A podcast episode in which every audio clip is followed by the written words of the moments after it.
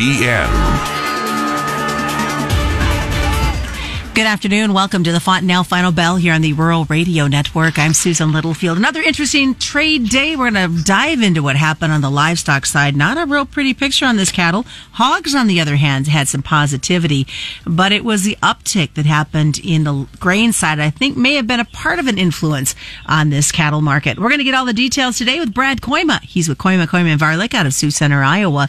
So are we just kind of hesitant in this livestock sector? I've seen a couple headlines using that specific word. Yeah, thanks for having me on, first of all, Susan. I think, for me, I guess I would start the whole cattle dialogue with the fact that, like October cattle just had 15 consecutive up days. December wasn't quite that many, but a big rally. So, we've gotten ourselves technically overbought, gone up faster than normal. And so those kind of markets can get, down days. And so I didn't think that a small down day today after the kind of rally that we've had, at least for me, wasn't too alarming. Somebody might say they're waiting on cash. But, typically on Wednesdays, there isn't much cash anyway. Early indications that we're seeing, I sure think cash is going to be higher, this week. So I guess I would call it more for a pause for the cause, perhaps. I like that, a pause for the cause. Having said that, cash, how high could we see it go, Brad? Well, I know I'm going to ask 156. That doesn't mean I'm going to get it. But I think if you happen to be fortunate to be sitting on some high-grading kind of quality cattle, last week I passed 152 for those kind of cattle. I sure think a couple higher is in the cards on those kind of cattle anyway. You continue to see a huge spread between choice and select. And, the overall grading in the South in particular remains extremely poor. And that's driven by cost of gain, which that's not going to change anytime soon either. So I still think this striving to find some cattle that'll grade will provide a bullish prop under the market. Some higher box beef numbers as well being talked about in this trade. Yeah, what a coincidence, I know. Cash gets higher and then the boxes rally $8 in 2 days. Yeah, amazing. So what do you see as the is it just a copycat? Let's follow along and see what happens. Tongue in cheek, of course. I think the packer does decide what to charge for boxes. Yeah, it's a buy and sell deal. I'm being sarcastic, of course, but as the Packers margin tighten, he's going to try his hand at seeing if he can sell meat higher, and I guess I don't blame him for that. But to me, the boxes sat in that 270 to 275 range for a long time this spring and summer. I see no reason why we can't go back to those levels. To sit here and talk about tight margins or red margins for the Packer, I would tell you that is a characteristic of a bull market. What that's telling you is that there's not enough cattle to go around, and they have to finally compete, and that finally the feedlot's got a bit of leverage, and he's able to become more of a price maker instead of just a price taker. So, the tight margins really don't bother me. I think it's a characteristic of a bull market. Do you have any feedstuff concerns, especially when you look at this feeder cattle market and knowing what's out there in the countryside? How can you not after living through this last year feeding period? And unfortunately we have some of the same issues this year, and that is a regional imbalance in the supply of corn. Some areas not very far from where I am had a very, very big crop. You go 60, 70 miles east of me here in northern Iowa, and they had some guys claiming a record.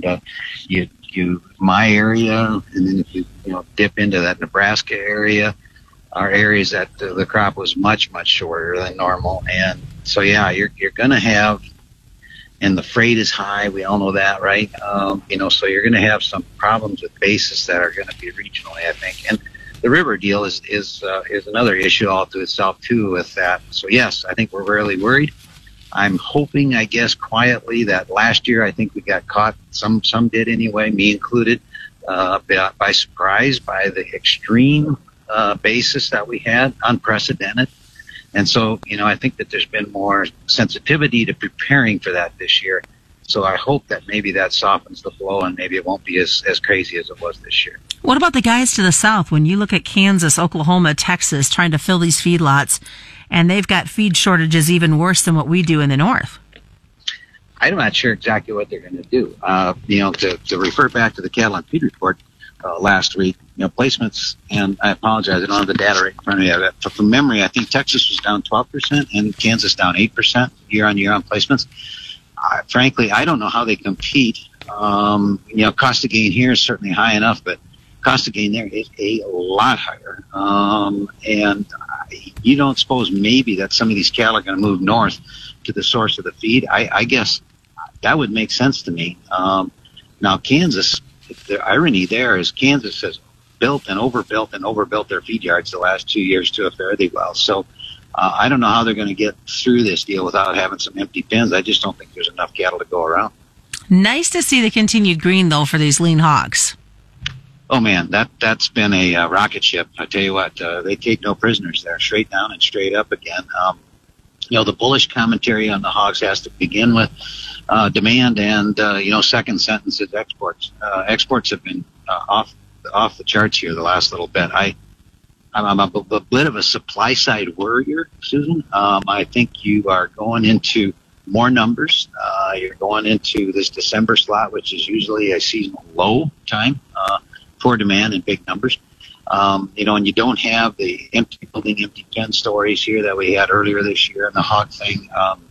So I don't know. You know, as a supply sider, a little bit, I'd be a little careful about, you know, getting real gunned up on the hogs after the kind of big move. Lots of things that we're looking at. When we continue, I want to come back and take a look at any other factors that you see might be moving in this livestock trade. And when we come back, we'll also take a focus of what's happening on the grain complex.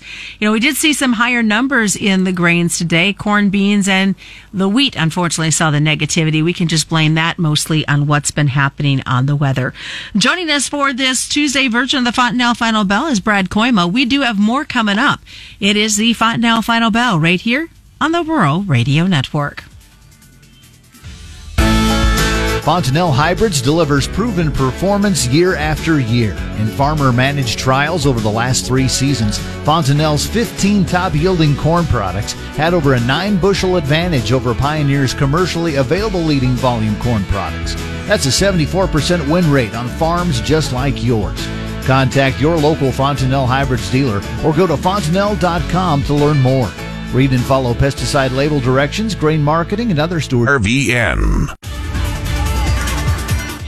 Welcome back to the Fontanelle Final Bell here on the Rural Radio Network. I'm Susan Littlefield, continuing our conversation with Brad Kooima. He's with Kooima Kooima & Varilek out of Sioux Center, Iowa. As we wrap up the livestock side of it, we are winding down October, hitting November. So the focus, of course, does turn to the turkeys versus the other proteins. Having said that, with turkey prices being up higher, is there the opportunity from a consumer perspective to maybe be looking at beef or pork? Well, I sure love that idea. You know, the market seems to have bought into that one day, or unless you're at our house where there's leftovers for 3 days, I guess, of the stuff. Seasonality in the market, and ham seems somehow to got displaced altogether. That's really become the ugly stepchild of the pork product. There has been... You bring up an interesting point because it seems like the I don't know what the right word is here, the paradigm or the expectation of demand. When I talk to some of these, I call them meatheads, and I mean that not meanly. I mean, guys, that's all they do with is meat sales and purchases and stuff.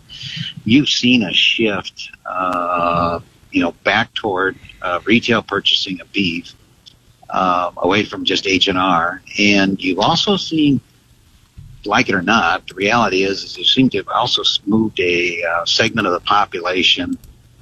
There's a bigger upper middle class and a smaller lower middle class. Yeah, it's unfortunate, but there does seem to be this group of, you know what, I think I'd rather have a ribeye, and whether that's just for Thanksgiving or if that's, you know, every weekend, there has been some separation in some of the high-end middle meat cuts that we'll see once what happens. I'm sure that there's going to be a lot of places that still will eat turkey for a day, and we'll get on down the road, and it'll be fine. All right, let's look over at the grain side of everything today. And like I mentioned going into the break, we did see some higher numbers on the corn and the beans. And as you and I were talking during the commercial break, the dollar has a lot of influence to what we're seeing in this grain complex today. Well, I thought maybe that was kind of the chapter one deal today of why we did what we did, why there was some firmness, at least in the corn and the beans, because the dollar, of course, has been a negative factor for a long time.